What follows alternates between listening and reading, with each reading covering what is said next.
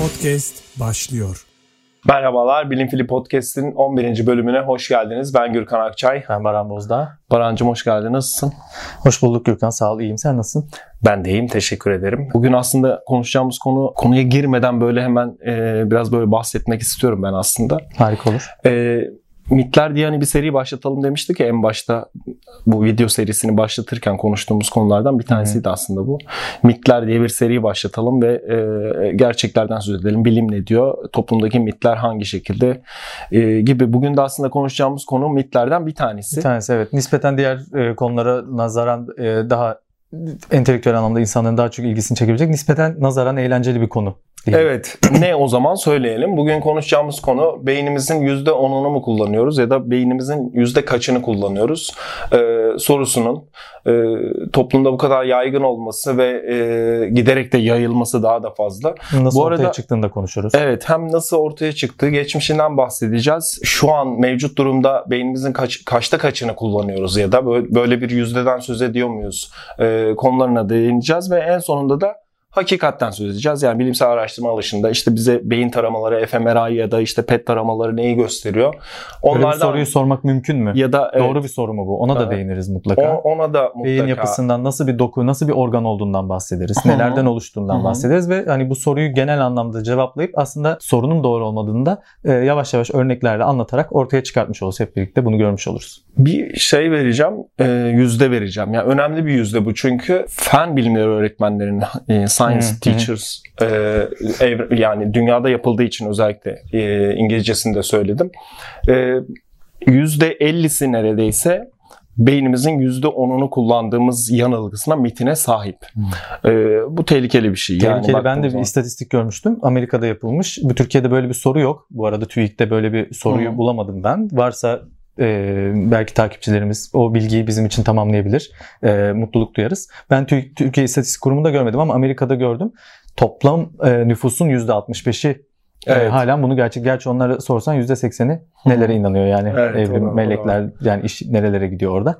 E, ama yani Amerikan toplumu bir gösterge değil ama %65'inde böyle bir mitin yayılmış olması Üstelik soru yanlış olduğu halde e, ciddi bir aslında gösterge, tehlike göstergesi. Aslında hani sadece şimdi şeyde değil, toplumda değil yani toplumda yaygın bu zaten de şimdi toplumda bu miti besleyen de e, bir arka plan var. Sanatta karşılık buluyor çünkü değil mi? Yani Mesela, %3, %5 işte %3'ünü kullanıyormuşuz. %5'ini kullanırsak cisimleri hareket ettirebiliriz. Yok Jedi'ya dönüşürüz. Ben çok bilmem hani o şeyler evet. ama bu anlamda bir eğlenceli görüyorum. Konu o yüzden biraz eğlenceli evet. ama inananlara ve beyni böyle bir organ zannedenlere bakılırsa böyle bir yüzdeye bakılırsa e, işin bir taraftan da bir tehlikeli. Ama biz hani eğlenerek görebiliriz böyle olmadığını. Evet. E, şey, mesela dediğin gibi yani hani reklam sektöründe de hem kendisini yer bulmuş. Sinema Doğru. sektöründe de kendisini yer buldu. 2011 yapımı bir film vardı. İzlemişsindir belki de Limit, Limitless, Limitless izledim, izledim. Ee, orada da mesela işte kahramana bir hap verilir. O hapı aldığında işte beyin kapasitesinin tamamını kullanır ve e, bir gecede romanını bitirir.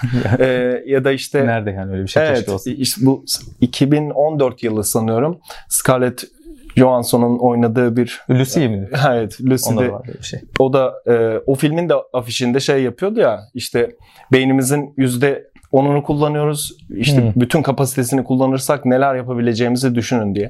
Şimdi aslında bu sorular as- bize bir işaret veriyor çünkü ben sana soracağım şimdi mesela bu beynimizin gerçekten hani yüzde onunu kullanmış olsak ve ve yüzde doksanlık bir kullanmadığımız bir kısım olsa erişime hmm. henüz mümkün olmayan bir kısım olsa tamam böyle olduğunu kabul e, böyle kabul etsek bunu gerçek kabul etse bu en çok kimin işine gelir sence? yani hep eleştirdiğimiz gibi gülünç bulduğumuz yani bugün Instagram'dan tut bütün e, sosyal medyada bu işten artık gelir elde etmeye başlayan herhalde kişisel gelişimcilerin derdi. Mutlaka öyle kesinlikle. Şey çünkü e, bir ekmek kapısına dönüştü. Kendini Kesinlikle. geliştirmek yani kendini geliştirmekle kendine bir şey katmakla beyin arasında böyle bir ilişki kurulmaya başladı. Yani tamamen biyolojik bir yani karaciğer geliştirme kulüpleri yok. Örnek verecek olursak yani karaciğerimizi nasıl daha efektif, daha iyi kullanırız? %5'ini kullanıyormuşuz. Evet. Falan gibi bir şey yok. Mide için böyle bir şey yok ama beyin e, sanki böyle Üstelik bu kadar az şey bildiğimiz bir organ. Bir anda böyle bir mitin etrafında toplanmış ne diyelim ona böyle hani leş sürüsü gibi buradan evet, para kazanan evet. ve insanları kandırarak para kazanan. Bu da yani işin e, ahlaksızlığı mı oluyor artık yani? Zaten şey kısmı var yani hani MIT'in ortaya çıktığı o ilk geçmişten söz ederken o ilk yayılmasına sebep olan e, nedenlerden ya da Hmm. o gerekçelerden bir tanesi de e, hem sinema sektöründe yaygın olarak kullanmaya başlanılması ve reklam sektöründe de kullanılmaya başlanması Evet. ve sanıyorum 1940'lı yıllarda 44'te olabilir e, bir işte kişisel gelişim yazılı kişisel gelişim şirketi e, bu MIT üzerinden bir şey paz- pazar içerisine giriyor. Yani hani avcılık içerisine giriyor.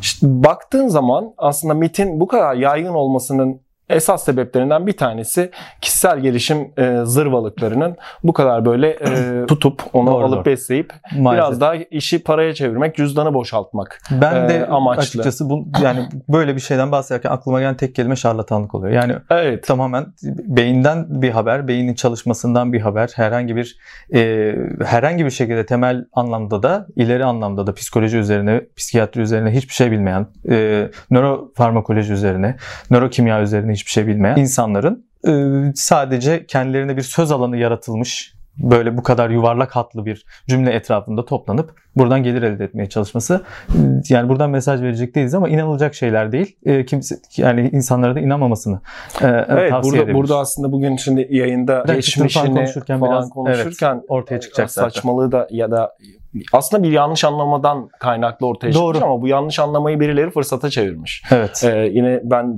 kişisel gelişimcileri burada. Hepsini hani e, burada da şey yapmayalım yani çok da Konu sadece orada kaldı. ama Sadece tabii ki onların söylediği, uydurduğu bir şey değil. Bu onların değil evet. sinema sektörü bundan işte çok daha büyük gelirler elde edebilir dediğin gibi. E, da illa doğru yani sinemada gördüğüm bir şey zaten doğru kabul etmezsin de bununla yayılan bir dezenformasyonun olduğunu söylemek aslında amacımız bu. E, s- sinemaya bakıp insanlar sinemadan bilgi edinmiyor elbette ama bu bir dezenformasyonun yerleşmesini, halk tabanında kendi bir karşılık bulmasını sağlıyor ve insanları hayallere e, ben de kullanırsam şöyle olur mu? Evde o zaman meditasyon gibi gerçek bir şey yani vücudu dinlendiren, ciğerleri dinlendiren, kan dolaşımını düzenleyen gerçek anlamdaki meditasyondan bahsediyoruz. Ee, herhangi bir şekilde yapılabilecek bir şey. Böyle bir dar alana sıkıştırılıp sadece bunun işte e, be- belli koşullarda, belli şartlar altında yapılabileceğini ve ancak böyle olacağını ve ancak ayda işte 1400 lira, öde- 1200 lira öderseniz Etiler'de veya Nişantaşı'nda bir yere giderseniz yapabileceğiniz bir şey olduğunu hissetmeye başladıkça zaten aslında anlıyorsunuz. Bu dez- dezenformasyon yerleştikçe de bu tip tehlikeler ortaya Evet çıkıyor. yani hani dediğin gibi şimdi doğaüstü bazı yetenekler elde ede- edebileceğin vaadinde bulunmak seni cezbetmez mi? E, tabii. Ee, Tabii. Ben de arada bazı- yani insanların değilim yani şimdi ulan bir görünmez olsaydım falan diye. insanların düşüncelerini okuyabildiğini e, düşünmek. Bunlar e, son derece aslında Tabii, cezbedici şeyler. İnsan Mutlaka kendinde anlıyorum. olmayana mutlaka böyle bir e, şey, cazibeyle e, baktığı için bu yüzde onluk kısmı kullanıyorsam bir yüzde doksan varsa bu yüzde doksanı da kullanırsam neler yaparım gibi biraz da böyle e, aslında ortaya çıkış meselesi de işte 1890'lara gideceğiz. E, Gideceğiz, evet. William James, William James e, Amerikalı bir psikolog e, hatta psikolojinin öncülerinden bir tanesidir. E, bir makalesini bin- 1907'deki bir 1907 makalesini Science'da yayınlanan bir Evet. makalesi. The Energy Energies of Man ben not almıştım. Düşün ki yani 1907'de Science'da yani Science bugün ne yazsa neredeyse kabul edeceğimiz. Evet. Yani elbette sorgu her makaleye olduğu gibi sorgulayarak bakıyoruz ama e, pre- şu an dünyanın en prestijli dergilerinden birisinde yayınlanmış bir şey. Bir yüzde vermemekle birlikte William James ne diyor? Şöyle diyor, potansiyel olarak diyor, e, potansiyel anlamda mental ve fiziksel olarak e, kaynaklarımızın hepsini kullanmıyoruz diyor. Buna vurgu yapıyor ama burada e, James'in, William James'in bu cümlesi e, pek çok kişi tarafından alınıp çarpıtılıyor. Evet bir yüzde Burada- göster- Evet, ni- yani burada yani. aslında William James'in niyeti e, beynin kısıtlı kullanımına dair böyle bir sorgulama yapmak değil. Bir potansiyel var. Hı hı. Evet, e, beyin kapasitemizin geliştirebileceğimiz bir potansiyeli var. E, buna vurgu yapıyor aslında William James ama e, kişisel gelişim açısından baktığın zaman bu iş Çok biraz güzel daha bir böyle olmuş oluyor. güzel bir şey veri bizim Bir için. de bunun hemen devamından bahsedelim kopmadan fazla. Ee, beynin sadece %10'unun sinir hücrelerinden yani nöronlarımızdan oluştuğunu e, yani hesapsal olarak o- ortaya atmış, ortaya atıldığı e, makaleler de var. Şimdi beynin sadece %10'u nöronsa geri kalan %90'ı ne? Başka hücreler. Hı O zaman biz beynimizin tamamını bile kullansak aslında organın %10'unu kullanıyoruz gibi Hı. bir e, hesap hatası da var. Hı hı. Halbuki bunun böyle olmadığı görüldü. 2000'li yılların e, ilk dekadına yani ilk 10 yılının sonlarına kadar 2008'lere kadar e, hücre sayımı yapılıyordu. Son 10 yıldır e, böyle çalışmalar yok. Ben literatürde etkili yani böyle şeyler görmedim. O yıllarda bitti bu işler ama e, şey say, say- sayma işlemini yapıyorduk. Bu sayma işlemleriyle gördük ki overall'da yani beynin tamamına baktığımızda nöronlarla nöron olmayan e, diğer yardımcı o hücrelerden bahsedeceğiz nelerdir onlar. Ben e, bahsetmeye çalışacağım. Hı hı. Oranı birin biri oranından az. Yani birden daha az. Yani nöronlar aslında astrositlerden, oligodendrositlerden ve mikroglialardan oluşan o diğer hücrelerden sayıca daha fazla.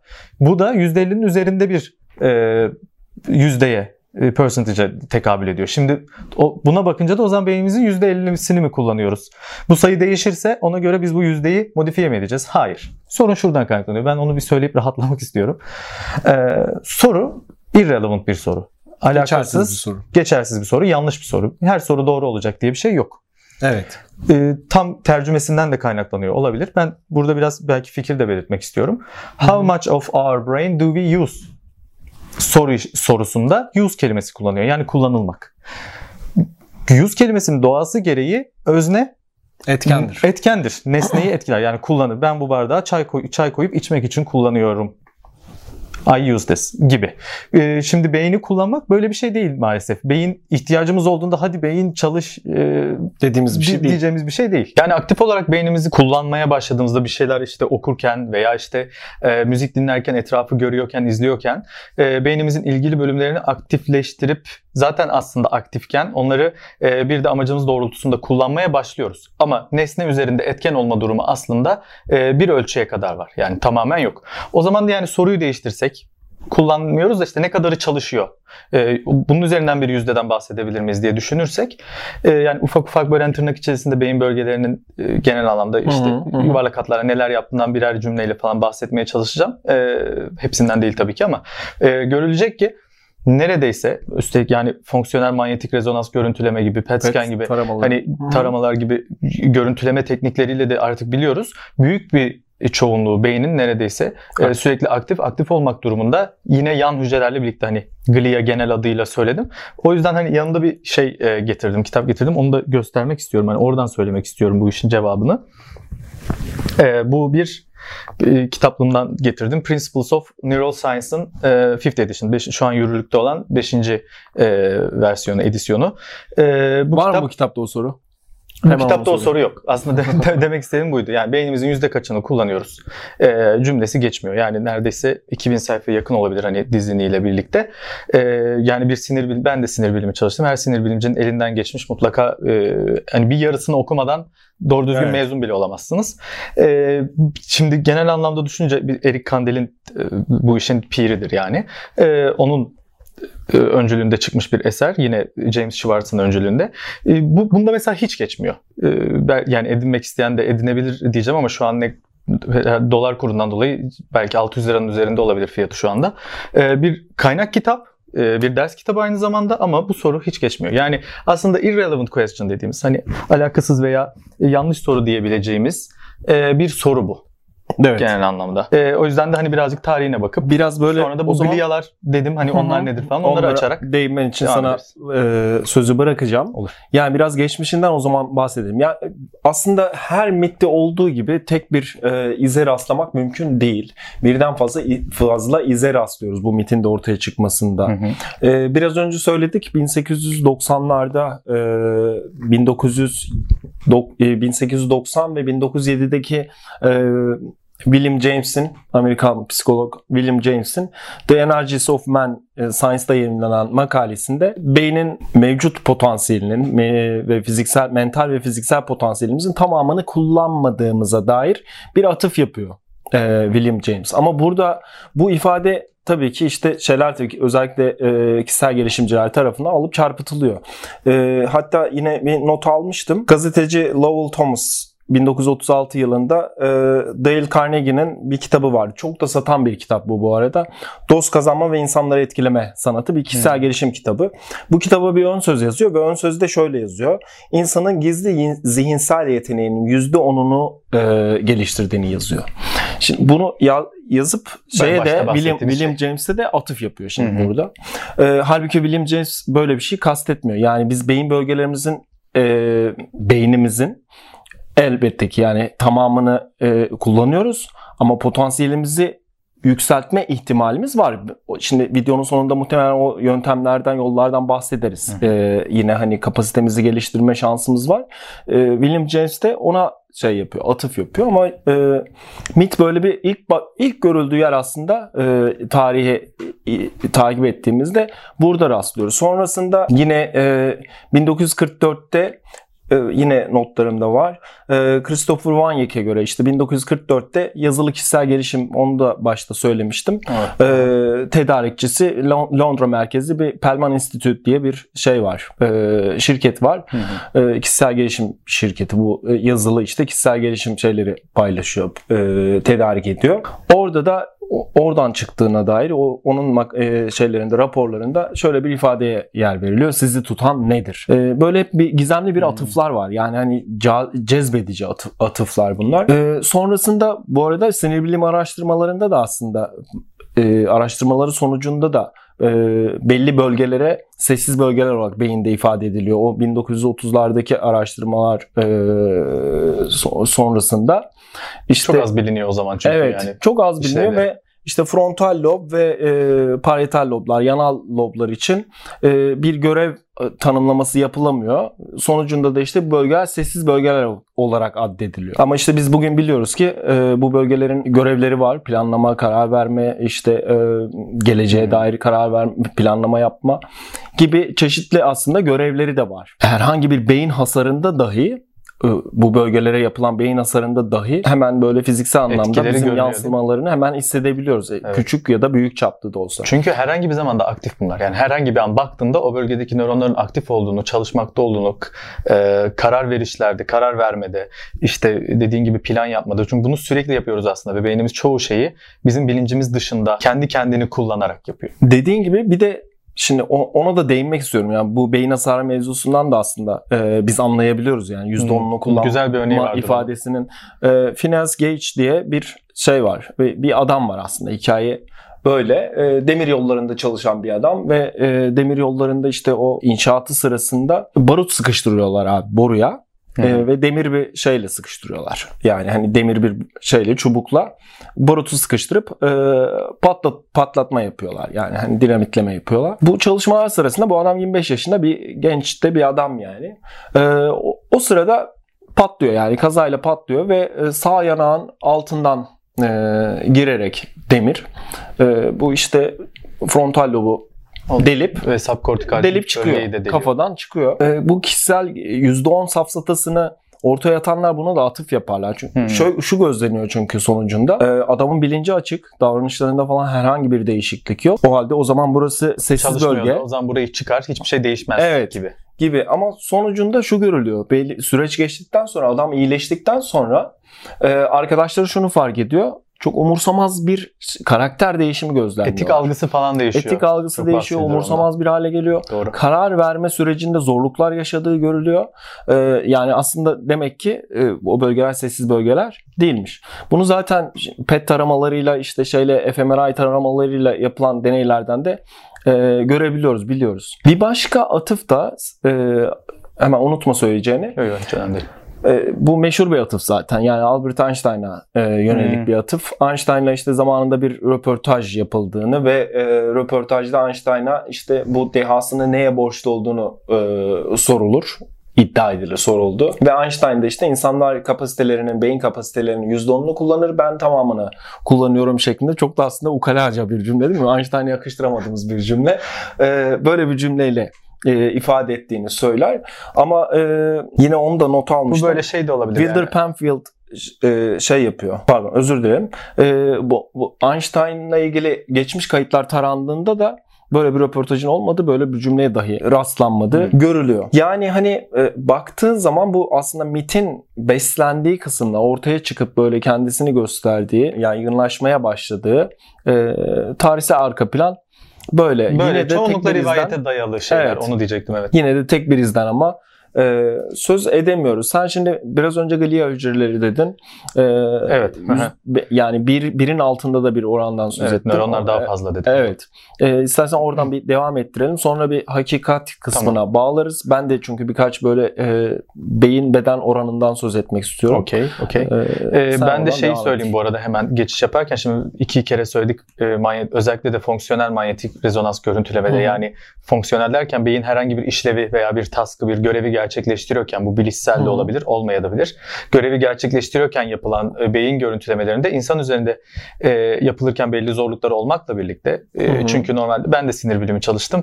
E, en ideal yol beyni dilimleyip e, işte hayat boyunca e, gerçekleşmiş değişimlere, cinsiyete, herhangi bir şeye göre karşılaştırma yapmak. Manyetik e, rezonans görüntülemede de böyle bir şey var. Beyin bir taskı gerçekleştirirken o anda beyinden bir görüntüleme alırsınız. E, görüntülemeyi yapmanızın sayısı s- şartı beynin birçok yerin aktif olmasıdır aslında. Yani hiçbir yer aktif değil. Sadece müzik dinlerken işte duyma bölümü veya işte müziğin işlevlendiği duygusal bölümler aktif diyemiyoruz. Sadece diğer bölgelere göre daha aktif olduğu için bu görüntülemeyi yapabiliyoruz aslında. Bunu söylemek lazım. Çünkü e, diğer bölgeler duruyor. İşte burası çalışıyor. Demek ki burası müzikle ilgileniyormuş diyemiyoruz aslında. Sadece diğer bölgelere göre daha aktif. E, moleküler biyolojide teknikleri var. E, daha parlak olabilir görüntüde. E, işte ya da işte floresan- daha fazla olabilir. olabilir. Ya da magnezyum klorürle belli bir bölümü tamamen beynin inaktive edip sonrasına bakabilirsin. Neden inaktive ediyoruz o zaman? Çünkü normalde çalıştığı için. Evet. Herhangi bir an beynin herhangi bir yeri aslında büyük oranda çalışıyor. Büyük oranda çalışıyor. Ee, şimdi beyin e, oradan hemen e, atlayayım ama alakasız değil. Hani bir kopma e, yaşamaması açısından söyleyeyim. Beyin aktif derken ne anlamda aktif? Burada ne hücreler var? Neler var burada? Hı hı. Sinir hücrelerinin dışında bir de nöroglio, nöroglialar dediğimiz bir takım var. Yani e, bunlar sinir hücreleri değiller ama e, iki temel gruba ayrılıyorlar. Beyni destekleyen, sinir hücrelerini destekleyen hücreler bunlar. Hı hı. Makroglialar ve mikroglialar. Hı hı. Makroglialar iki temel ana gruptan oluşuyor. Bunlardan birisi oligodendrositler, diğeri de astrositler. Oligodendrositler çoğunlukla yağdan oluşan bu miyelin kılıfı. Belki ilkokul seviyesinden beri bildiğimiz sinir hücrelerinin üzerinde o e, Akışı hızlandırır. akışı e, hızlandıran, sinir iletimini e, hızlandıran yağ açısından zengin yapının üretiminden genel anlamda başka görevlerin yanında sorumlular.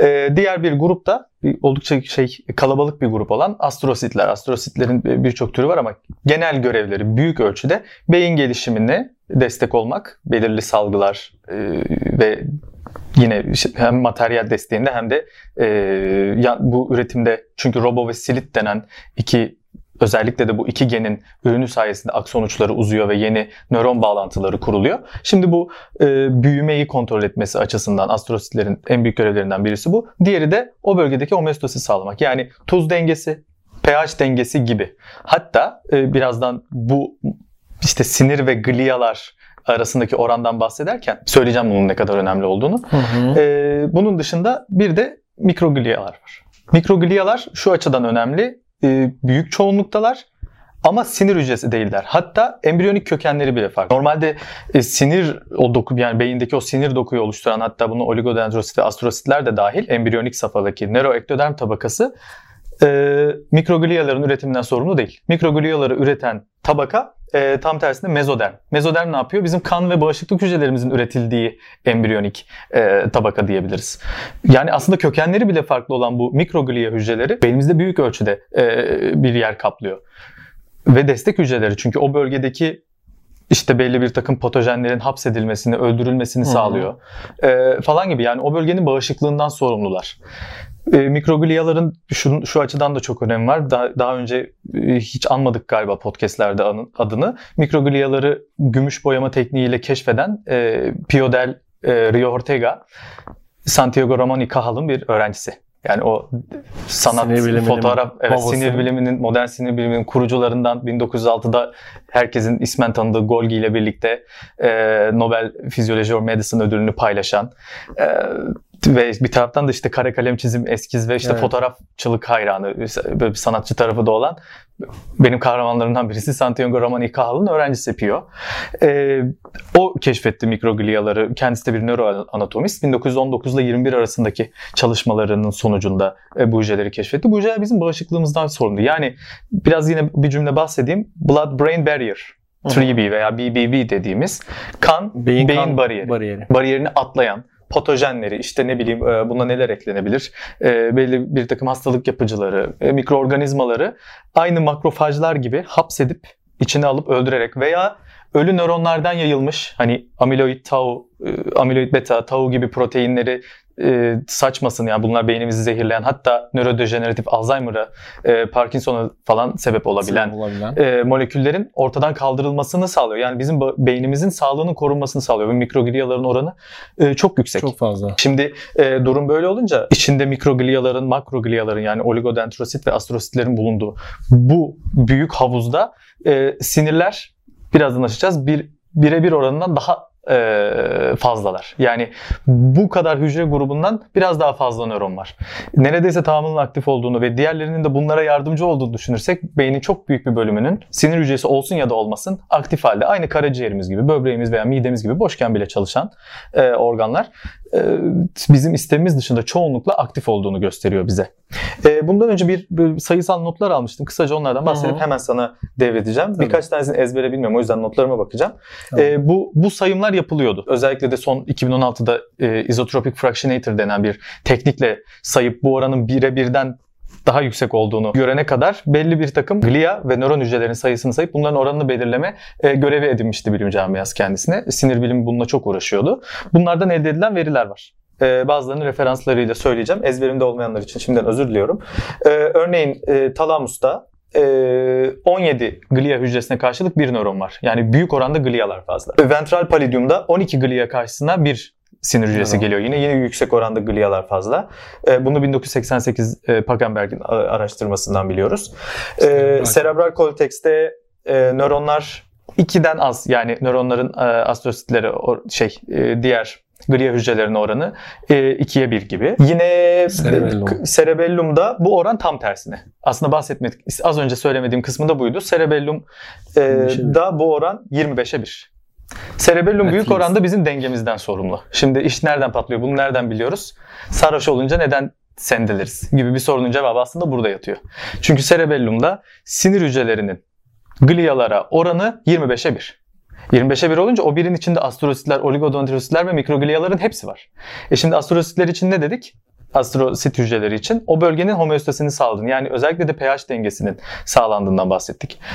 Blood brain barrier'ı yani o kan beyin bariyerini çünkü beyin dokusunun yine içi kılcallarla dolu çünkü Evet. oraya şeker, işte besin, birazdan sen bahsedeceksin, e, sağlanmasını sağlayan o kılcallarla dolu beyin. O damar beyin bariyerini geçen e, bel alkol ve kafein burayı geçebiliyor.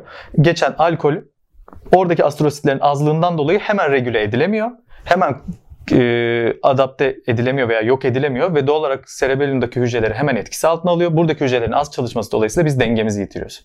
Tek çizgi üzerinde e, polislerin bir ara hani e, alkollü yakaladıkları insana test yaparken yürütmesinin sebebi tam olarak bu. Çünkü o bölgede astrositler daha az. 25'e 1 bir oran da cerebellum gibi bir bölgede ve beynin tamamını düşününce işte bu bir yerde fazla bir yerde az. Beynin daha fazla korumak istediğimiz bölgelerinin daha fazla olması falan gibi bir yere de e, çıkabilir ama evrimsel kökeni daha fazla araştırma gerektiriyor. Bu konuda atıp tutmayalım. E, şunu gösteriyor. Overall'una tamamına bakıldığında sinirler glialardan daha bile fazla. Daha fazla. Demek ki ilk baştaki %10'unu kullanıyoruz. Çünkü zaten %90'ı sinir hücresi dışındaki hücrelerdir. %10'dur sinir hücresi. Safsatası da safsata yani şu an safsata. O zamanlar bilimin bir parçasıydı.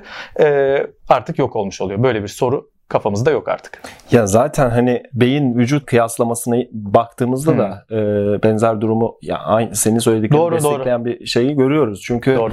e, aslında beynimiz vücudumuzun yüzde vücut kütlemizin yüzde ikisi gibi bir e, alana denk Evet, geliyor. yaklaşık 1 kilo 450 gram veya. Evet, bir buçuk e, kilogram e, şeklinde. Ve bu bölge, bu yüzde ikilik e, kısmı işgal eden bu bölge vücudun e, enerjisinin e, glikoz oranının yüzde yirmisini tüketiyor. Yani Evet. baktığın zaman diğer şeylerle, e, diğer canlılarla kıyasladığımızda fare ve köpeklerde bu yüzde beşlik bir e, enerji oranı denk geliyor. İşte maymunlarda biraz daha görece evrimsel olarak akrabalarımızda e, yüzde on olarak e, görülürken insanlarda %2'lik e, o kütleye %20'lik bir enerji tüketimi karşılıklı. Şey de biliyorum yani bomboş bütün gün yatsak bile %15'ini bütün Kesinlikle. vücut enerjisinin %15 ile 20'sini tükettiğini biliyoruz yani. Evet. E, yani bebeklerde de bu oran daha fazla. Çocuklarda hmm. biraz daha az. Ya bebeklikte %60'a falan e, ifade ediliyor. Bede, e, çocuklukta %50'den söz ediliyor. Yani beyin beden oranına göre baktığımızda da aslında bir şeylik var. E, burada bir aslında absürtlük var. O zaman sorgulamamız lazım. Yani hmm. %10 onluk bir kısmını kullandığımız organın %20'lik bir enerji tüketimini yapması gereksiz ev, gibi görünüyor. Gereksiz gibi görünüyor. Boşa ev, masraf yani. Ev, ev, aynen öyle. Evrimsel anlamda da şimdi ona da değineceğim. Evrimsel anlamda da böyle bir şey aslında e, çok da mümkün değil. Çok genel tabiriyle enerji saving mekanizmlerin tam tersi oluyor. Eğer öyle olsa yani. E, neresi hani enerji kurtarma, enerjiden kar etme, tasarruf etme. O zaman yani her şey hikaye yani. Aynen öyle. E, şeyde de şimdi baktığımızda bu beyin e, boyutu kıyaslamasına baktım. Bizimki işte yaklaşık 1,5 kilogram falan. Bu işte fillerde 5 kilogramken işte mavi balinalarda e, 9 kilograma falan ulaşıyor. Ama bir kıyaslama yaptığımızda nöron açısından kıyaslama yaptığımızda bizde daha fazla nöron var. Çünkü bağlantı daha fazla bizde. İşte biz bizi zaten zeki yapan kısımda bu oluyor. Ee, böyle bir hani primatlarda e, genel olarak baktığımızda şöyle bir kıyas yapabiliriz. Yani body size arttıkça nöron sayısı azalıyor. Yani Hmm. vücut büyüklüğü arttıkça e, nöron sayısında bir azalma e, gözlemliyoruz. Yani şimdi 25 kilogramlık bir ape'de insansı bir maymunda beyinde e, 53 milyar nöron var. Bu 53 milyar nöronu canlı tutabilmek için de bu hayvanın e, günde 8 saat yemek yemesi gerekiyor. Yani beyin o kadar fazla enerji tüketiyor. Ape'ler için bunu söylüyoruz. İnsanda bu e, daha da fazla bu tüketilen enerji miktarı. E, bizdeki hani e, şey e, nöron sayısına baktığımızda o biraz daha fazla tabii ki Ape'lerden. Evet neredeyse. bir 86 milyar e, falan diye hatırlıyorum. Ama biz bir buçuk milyon yıl önce bir şey yapmaya başladık evrimsel süreçte. Yani bir şeyi keşfettik. Besinleri pişirmeyi keşfettik. Bu bize bir avantaj sağladı aslında. Besinleri pişirmeyi keşfettiğimizde pişirmek ne sağlıyor? Dışarıda fiziksel bir sindirim sağlıyor esasında. Dolayısıyla biz besini hem dışarıdan biraz daha e, fiziksel anlamda. sindirilmiş olarak alıyoruz. E, bağırsaklardaki emilimini kolaylaştırmış oluyoruz. Çiğneme kolaylaşıyor. Mesela köpek dişlerimiz Evet köre, köre kötüleşiyor. e, yok olmaya başladı gibi. Yani hani bu aldığımız besinlerden elde ettiğimiz enerji yüzdesini de aslında arttırmış oluyoruz biz. Bu kapasiteyle baktığımızda da e, insan beyninde maymunlardan neredeyse %40 oranında daha fazla 86 milyar e, nöron var ve biz bu nöronları sürekli beslemek için de e, dakikada bu da bir istatistik olarak verelim. Dakikada e, ben not almıştım yine. 34 çarpı 10 üzeri 18 adet ATP molekülü tüketiyor. E, yani enerjiden sorumlu molekülü tüketiyor. çarpı 7.3 kalori diye isteyenler sö- hesabını söyleyin. yapabilir. Gereken enerji miktarını yani. Yani hani baktığın zaman bu yüzdeleri e, gerçek yüzdelerden ifade edersek bu yüzdelere baktığımız araştırmaların ortaya koyduğu bu yüzdelere baktığımızda yani beynin %10'unun %20'lik bir enerji kapasitesini e, işgal ediyor olması evrimsel olarak da bu %90'lık kullanılmayan alanın bize yük olması demek. Dolayısıyla evrimsel süreçte zaten bu e, %90'lık bölgenin o zaman biz e, yok olmasını ya da körelmesini tıpkı 20'lik dişlerimizde olduğu gibi e, körelip yok olmasını beklerdik. Ama böyle bir şey gözlemlemiyoruz biz. Bugün e, beynimizde herhangi bir kütle kaybı var mı? Yok. E, o %90'lık kısmın e, zamanla azaldığını falan gözlemliyor muyuz? Hayır gözlemlemiyoruz. PET ve şey PET taramaları ve e, fMRI taramaları da şunu gösteriyor. Zaten yapılan araştırmalar da o yönde. E, katılımcılardan şu isteniyor mesela. Hiçbir şey düşünmemeleri isteniyor. Hani bunu ne kadar başarabildiyseler tabii. Onu yapa yap, yani beyni böyle daha durağan e, haline e, sokmaya çalıştıklarında dahi e, bu taramalar sonucunda beynin yine tamamında aktifleşme olduğu görülüyor. Hı hı. Dolayısıyla hani %10'luk bir kısımdan e, söz etmenin mümkün olmadığını beynin çalışıyorsa e, umarız çalışıyor. tamamının Doğru, doğru. çalıştığından söz ediyor, aktif olduğundan söz ediyoruz. Yani bir şu da mesela ilginç. Beynin %10'unu kullandığını söyleyen insanlar beyinlerinin %100'ünü kullanarak %10'unu kullandıklarını iddia ediyor. Neredeyse Yani, yani, hani evet. O sırada kullanıyorlar evet. Aslında o sırada kullanıyorlar. Yani e, bu mitler böyle dediğimiz gibi. bir ya, hikaye gibi ilgili de- böyle düşünecek olursak örneğin bir taraftan yemek yediğimizi düşünelim. Hani e, şey e, sindirim sistemimizle ilgili genel işte şeyimiz e, be- beynimizin ilgili bölgesi çalışıyor. Çiğneme refleksinden Hı hı, işte hı hı. yutuşa yutkunmadan yutuşa kadar işte medulla bölgesi çalışıyor. O sırada nefes alıp vermek durumundayız. Demek ki pons çalışıyor. İşte otururken sandalyeden bir anda düşmüyoruz. Demek ki o sırada cerebellum da çalışıyor. Ama bir taraftan haberler açık. Haberde de acıklı bir müzik var hani şey var ya işte falan. o çalıyor. E, müziği duyuyoruz falan. E, ama görüyoruz oksipital lobumuz çalışıyor. E, auditory sistemimiz çalışıyor. Kelimeler bir taraftan altyazı geçiyor. Onları okuyoruz. E, yanımızdakine laf yetiştiriyoruz. Annemizle babamızla konuşuyoruz. E, Broca bölgesinde çalışıyor belli ki. İşte konuşmaya da devam ediyoruz. Şimdiden bile e, %15-20'sini falan bulduk en az. Bulduk. E, ondan sonra o sırada e, işte limbik sistemde işte bir şey oluyor. Çünkü haber acıklı. İşte o duygusal e, şeyi e, Amigdala işlemlemeyi yapıyoruz. Limbik sistem, amigdala bir taraftan da şey var. Kaç veya dövüş Evet. den sorumlu. O sırada da köşeden bir fare çıktı. Size doğru geliyor yerden. Gözünüze takıldı. Hemen de kaçmanız lazım. Şimdi hikayeyi uzatmak mümkün. Başka uyaranlar ekleyebiliriz. E bir taraftan tat alıyoruz. Yemeğin kokusu var. E, kendiliğinden çalışan bölgelerle bir taraftan bizim izlediğimiz, gördüğümüz, ışığı algıladığımız veya e, duyduğumuz, kokladığımız için çalışan duyu sistemlerimiz var ve vücudumuzun bir taraftan içinden gelen yeter doydum diyen sinirler var. Elimize tabak, bardak o sırada çok sıcak, çok soğuk gelse onu algılayan sinirler ve beynimizdeki bölgeler var. Yani bu hikayeyi geliştirecek ki bu olabilir mi? Evet neredeyse her gün oluyor. Durduk yere yemek yerken ve bir şey izliyorken tırnağı içinde neredeyse %50'si hali hazırda aktif. E bunun dışında gün içinde öğrendikleriniz, o gün dersten çıkmışsınızdır, beyniniz hala hatırlamaya, yeni bağlantılar kurmaya çalışıyor. Haberde işte bu aileye yardım etmek için bir numara veriyor, beyniniz otomatikman onu ezberlemeye çalışıyor falan gibi. Dikkatinizi vermeseniz bile birçok şeye, beyin algı, uyurken bile algılamaya, hissetmeye ve yorumlamaya hatta işlemlemeye ve ondan bir hafıza kurmaya, yani yeni nöron bağlantıları ve circuitry'ler kurmaya devam ediyor. Bunlar yan hücreleriyle bahsettiğimiz yan hücrelerle birlikte bütün beynin neredeyse büyük oranda aktif Tamam. halde ve çalışıyor olması anlamına geliyor. Bu bile aslında soruyu büyük anlamda cevaplıyor. O yüzden hani bilim dünyası bugün bu soruyu sormuyor. Onun yerine hipokampüs ne iş yapar? İşte diyelim ki o sırada bir adres gösteriliyor.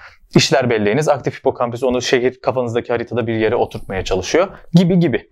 Ya da çevrenizdeki ortamı algılıyorsunuz. Masanın şurasından geçersem çarpmam, şöyle yaparım, böyle yaparım gibi gibi gibi. Yani uzatmak e, çok gevezelik Mümkün. etmeyeyim mümkün. Demek ki beynin çok büyük bir oranda, büyük oranda aktif aldığını, aktif olduğunu ve e, soruyu böyle sormadığımızı görmüş oluyoruz. Ee, dediğin gibi güzel bağladık. Ya buradan Hikaye- hani burada bu- anlamak bu- daha kolay. Evet buradan baktın. Ya mitlerle ilgili hep şu var bence zaten. Yani arka planda mutlaka bir silkeleme olayı gerçekleşiyor. Kişisel gelişimciler bunu çok yapıyorlar. Yani hani buradan para e, cüzdanı boşaltma, insanların cüzdanını hedefleme e, davranışını, yaklaşımını benimsiyorlar. Çünkü cezbedici bir şey. Yani Evet, sen evet. Hele beynimin tamamını bence- kullanırsam e, düşünceleri okurum. Ya da işte Fa- Evet yani. ee, Arabaları uçururum, yok olurum, gezerim, onu yaparım, bunu yaparım. Yani e, baktığın zaman cezbedici bir sürü arzuyu, isteği Direkt e, biraz karşılıyor bir, yani, bir de tatmin yani bunu ediyor. yaparken de yine beyin beyni uyarıyor. E, ödül doğru. merkezlerini uyarıyor. Yani yine aslında tamamını uyarıyor ama sana diyor ki %10'unu kullanıyorsun sen. Bu da garip bir e, şey. Ya Hani- maalesef. Bir de ironi. işin böyle gerçekçi tarafından bakılırsa insanlar çocukları konusunda çok hassaslar. Hani hep diyoruz ya. isteyen istediğine inanıyor ama işte çocuğuna bir şey olduğu zaman da hemen e, en iyi doktoru bulmaya çalışıyor. Evet. Çünkü e, bu işin böyle bilimsel tarafında çocuğunu da e, kurtarma. Çünkü bebeklerde ilk bizim en yakın akrabalarımızdan, bonobolardan, özellikle şe- şempanzelerden beynin ciddi anlamda ayrıştığı ve farklılaştığı yaşlar 2,5-3. Bu yaşa kadar beyinde e, gri madde yani özellikle de korteksin kalınlaşması devam ediyor. Em, embriyolojik sürekli süreçte başlayan bu işlem devam ediyor. Yani demek ki bunun için oligodendrositler var güçleriyle çalışıyorlar. Astrositler deli gibi çalışıyorlar. Damarlardan sürekli bir akış var. Blood brain barrier aktif. Ee, sinir hücreleri yeni akson uçları oluşturuyor ve aktif olarak bebek öğrenmeye devam ediyor. Bir de çocukları için bunu e, yakın zamanda da böyle bir şey çıktı. Çocukları için bunu uygulamaya çalışan, bebeğe daha fazla uyarıyla Evet bu mümkün. Belli ki beyin gelişmeye devam ediyorsa daha fazla uyarı, daha fazla gelişme demektir. Ama daha bebek yaştan beynin %15'ini kullanmaya başlasın çocuğum gibi böyle algısal hataların da olduğunu gördüm. Ee, t- beyin gelişir, e, gelişiyor ki yani kullanıyor ki gelişiyor. Kullanmıyorsa o korteks kalınlaşması devam etmez. Hiç uyarılmayan beyinde bu kalınlaşma gerçekleşmeyecektir. Ee, genetik olarak tabii ki uyarılıyor gerçekleşecek ama orada bilgi depolanmayacaktır falan filan gibi yani. Hı. E, b- overall'una yani bütününe büyük resme baktığımız zaman ilk embriyolojik aşamadan sonra sinir hücresi oluşumunun ve bu bilgi kaydının devam ettiği süre boyunca beyinde bir gelişme aktiflik var. Ondan sonra da biz kullandığımız sürece devam ediyor.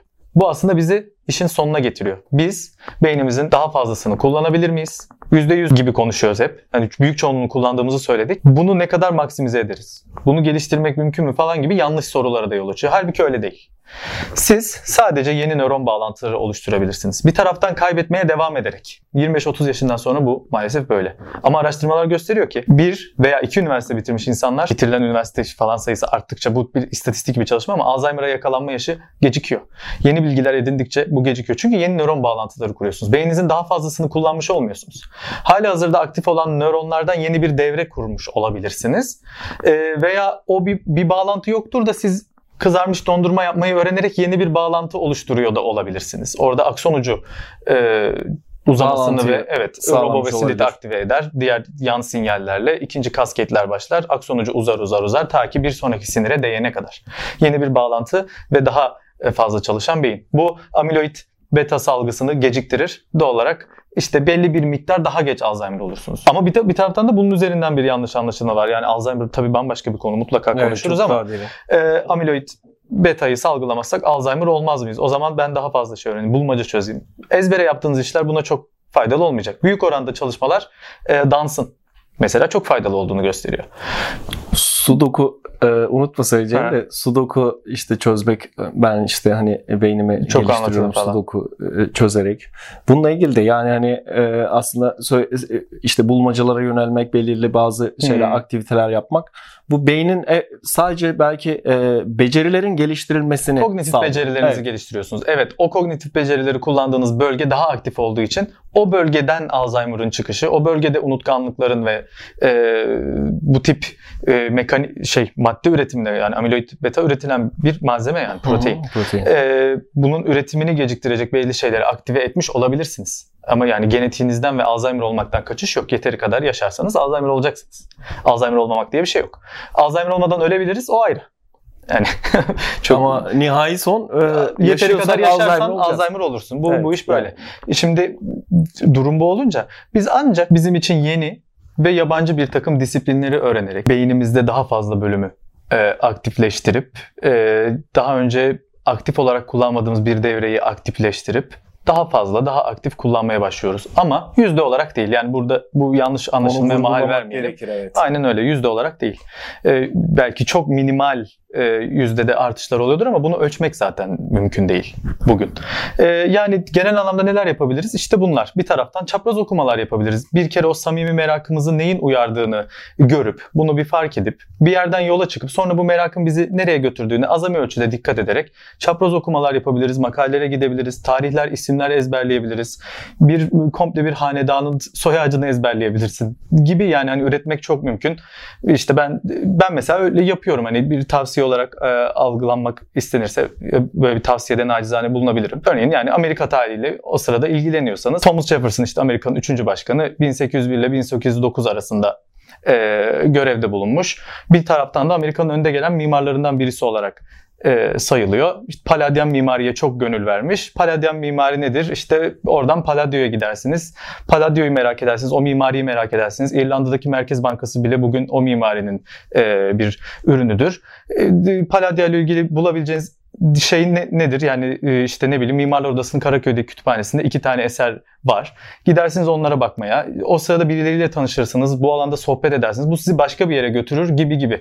Yeni insanlarla tanışmak, Örgü gitmediğiniz bir halinde. yere gitmek aynen bir örgü halinde. Belirli bir yolu takip etmeden kütüphane gezerek, daha fazla okuyarak, doğru kaynaklara giderek, referanslara giderek e, dönüp dediğim gibi hani bu o sırada bir edebiyat eseri dikkatinizi çeker. Gidersiniz Sovremenlik yani işte Rusya'da 19. yüzyılın ortasında yayınlanan e, edebiyat dergisini merak edersiniz. O sizi Kiril alfabesini merak ettirir. Oturur Kiril alfabesini, Yunan alfabesini öğrenirsiniz. Hiragana'yı, Katankana'yı, e, Japonya'da kullanılan biri geleneksel, biri nispeten daha modern. Alfabeyi merak eder, onları öğrenirsiniz. Kanji ezberlemeye çalışırsınız.